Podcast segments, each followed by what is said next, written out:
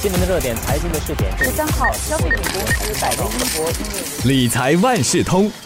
理财万事通，你好，我是963号 FM 的德明，想问你一个问题：听说过私募股权投资吗？传统上来说，私募股权投资的参与者主要是一些大机构，比方说机构投资者啊、风险创投啊，又或者是私募基金等等。那如果是个人投资的话，可以通过一些基金参与其中，但是最低投资额可以高达500万美元那么多，如果是折合成新元的话，大概是655万新元。不过近年来随着金融市场科技的发展，面向个人投资者的私募股权投资的门槛有下降这样的一个趋势。那我国这里也有一些金融机构提供比较低门槛的私募股权投资的机会。这一期的理财万事通，我邀请华文媒体集团联合早报财经新闻副主任胡渊文和我们分享，说一说这私募股权投资的主要事项。渊文你好。德明你好。今天说的就是私募股权投资。老实说啊，我相信和相当一部分的听众一样，不是很了解私募股权到底是什么，能不能一开始先我们解释一下？这个私募股权投资呢，其实它就是投资一家没有上市公司的股权。可能大多数投资者你和我平时都没有接触过啦，但其实你想象一下，比如说你个朋友要开公司，他跟你说你要不要来投资，那么你投资可能那些100万元的话，他给你10%、20%的股权，其实这个就是私募股权投资。我给钱，你给我股份。对，那么我们比较熟悉的那些东海集团，就是 C 啊，还有 Grab 这些公司上市前，如果你可以投资到的话呢，它就是私募股权投资。这一类的投资其实大家可能应该有听说过，如果你能在早期投资的话，那个回报率是相当的高啦。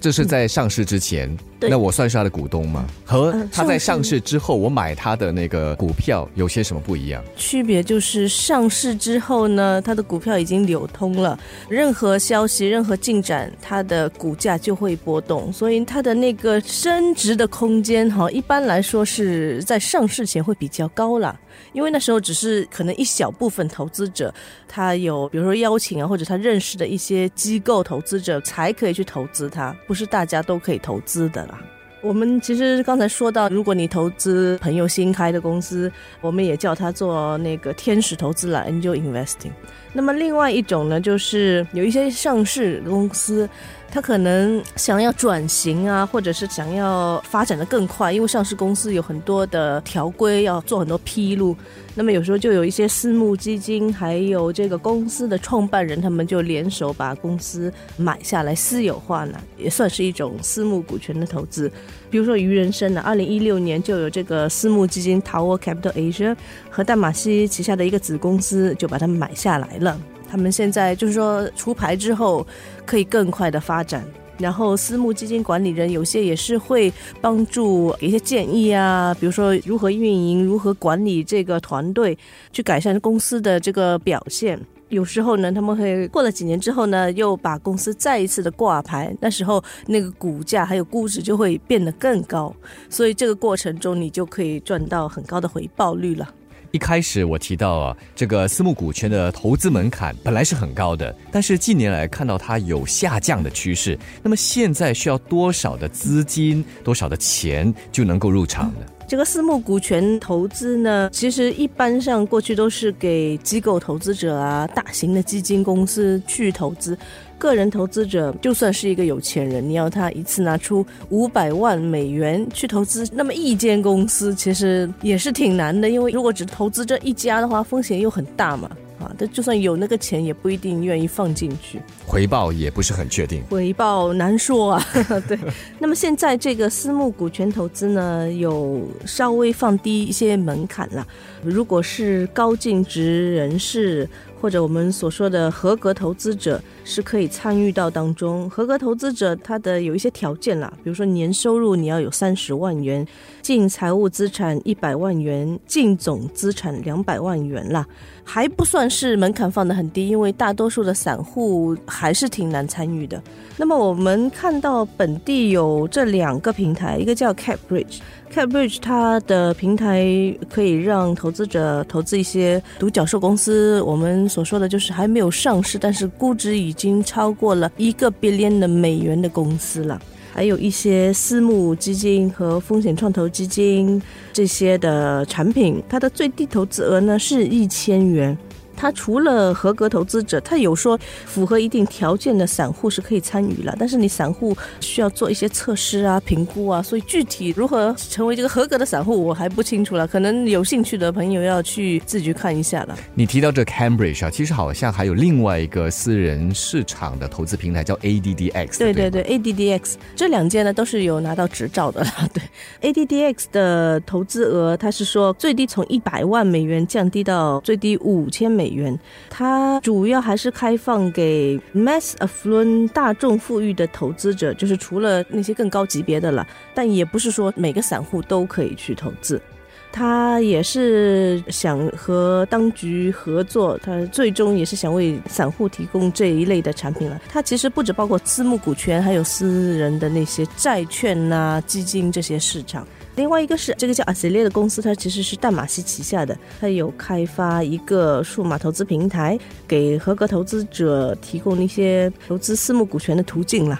那说到这投资私募股权的形式又有哪些呢？投资私募股权最直接的就是和基金经理或者是你自己直接去投资了，那这个就门槛很高，一般可能是比如说有钱人设立一个家族理财办公室家办来投资。另外一种方式呢，就是那些私募股权的基金它去设立一个基金，然后你作为个人投资者你可以参与这个基金的融资了，然后你这个资金等于是交给了这个经理人以后，经理人他会去寻找合适的私人公司去投资。基金呢也是有分两种了，一种是一级的，就是这个基金它直接投资多个公司，另外一种是二级的，二级基金它是会向一级基金去买私营企业的股权。是不是有不同种类的产品结构？对，其实现在私募股权投资的产品稍微有一些多元化了。比如说我们先解释一下这个私募股权投资，假设你直接投资那一家公司的话，投资了以后如果我过了5年我想卖掉哦，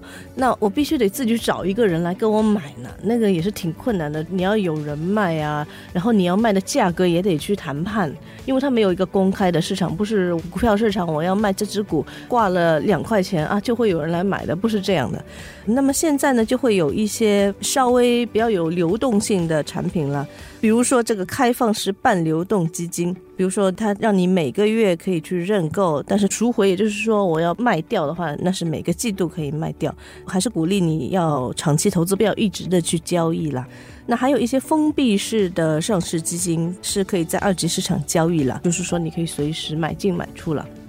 如果是不公开交易的一些封闭式基金，你放进去的钱呢在通常5到10年是不可以动的，但是它最低的投资额就还比较可以被大众富裕投资者接受了。除了私募股权之外还有哪一些可以让人参与的？现在除了私募股权，私募债券这2年也是蛮兴起的了，因为股票市场融资去年就受到这个全球利率上涨啊，还有股市大跌的影响，那么去年呢这个私募债券就有更多的起步公司啊，它去通过这个私募债券去融资，有一些好处对公司来讲就是说它不需要把我的股权给出去嘛。还有另外其实我们都知道新加坡交易所有很多的 REITs 房地产投资信托，这些是上市的，其实还有一些私人就是没有上市的也是可以投资。我们今天主要谈的是私募股权，或许有人会问呢，和这个公开股票相比的话，这个私募股权投资有些什么优势吗？首先呢这个从数据来看它确实有更高的回报率啦。这个 Cambridge Associate 还有彭博社的数据显示，到去年6月底的时候，私募股权它在15年它的年回报率，就是每一年的回报率有10.3%。那么这个标准普尔500指数啊，就是这个美国股市，它的回报率是8.5%。MSCI 全球的指数它的回报率是只有5.7%啦。另外一点呢其实也是可以多元化，怎么说多元化呢，就是我们的投资组合一般就是股票和债券嘛，然后如果你的这个组合当中还放进私募股权，它的走势可能和股票还有债券的走势方向不同，就是可以起到有一些对冲啊，一些多元化的作用。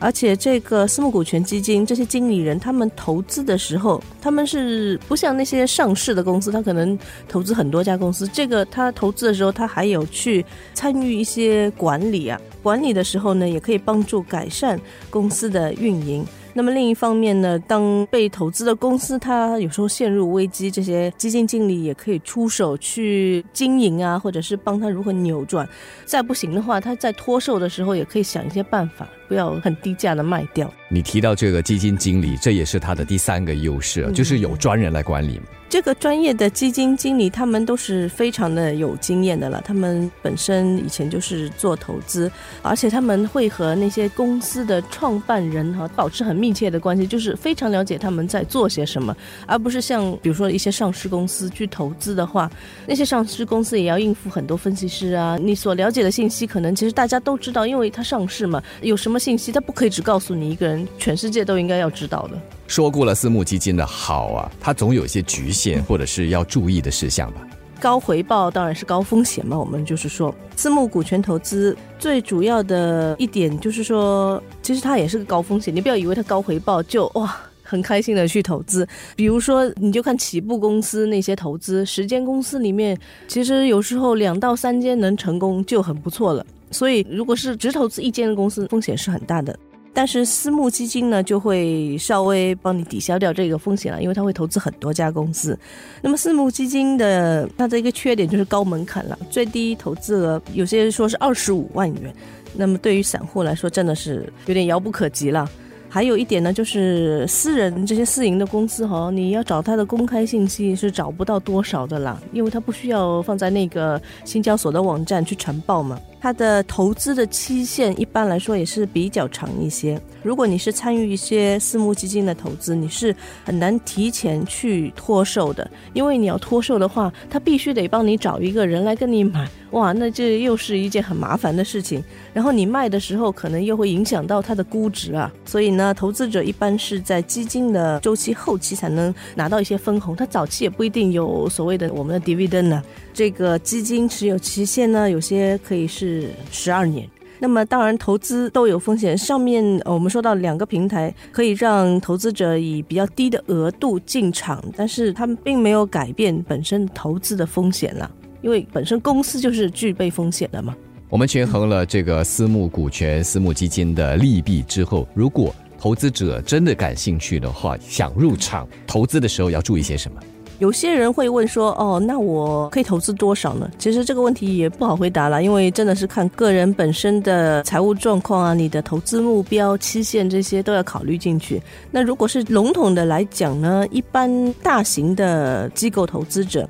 他们会差不多80%投资在公开的市场，就是股票债券那些公开交易的，20%投资私人市场。但是这个私人市场可以是私募股权，也可以是一些房地产，就直接投资房地产了，所以不只是私募股权了。那么其实说到底跟我们每次讲到投资都是一样的道理，就是大家都要有多元化的投资组合，不管是投资什么类别的产品啊，你都要考虑到自己可以承担多少风险，你的投资目标，还有你的流动资金的需求。我接下来会不会需要，可能我孩子要上大学了，我会需要一笔钱，我有没有准备好这笔钱都要考虑啊。那么私募股权投资机会目前来说呢，它还是比较有限，而且信息不容易公开的获得。对于刚刚进入这个领域的投资者来说，其实最重要的是要找到一个很有信誉、有良好记录的管理公司一起投资了，可以帮助你这个控制一下风险。这一期的理财万事通，我们为大家介绍了私募股权投资，邀请的是华媒体集团联合早报财经新闻副主任胡渊文，解释了它的利弊，同时呢，如果感兴趣的话，想做这方面的投资又要注意些什么事项，希望供投资者多一个选择，多一个考虑。理财万事通每期提供你最需要知道的理财与财经知识，如果你想了解更多，可以到早报 .sg 搜索联合早报财经专栏理财解囊。我是963好 FM 的德明，我们下期再见。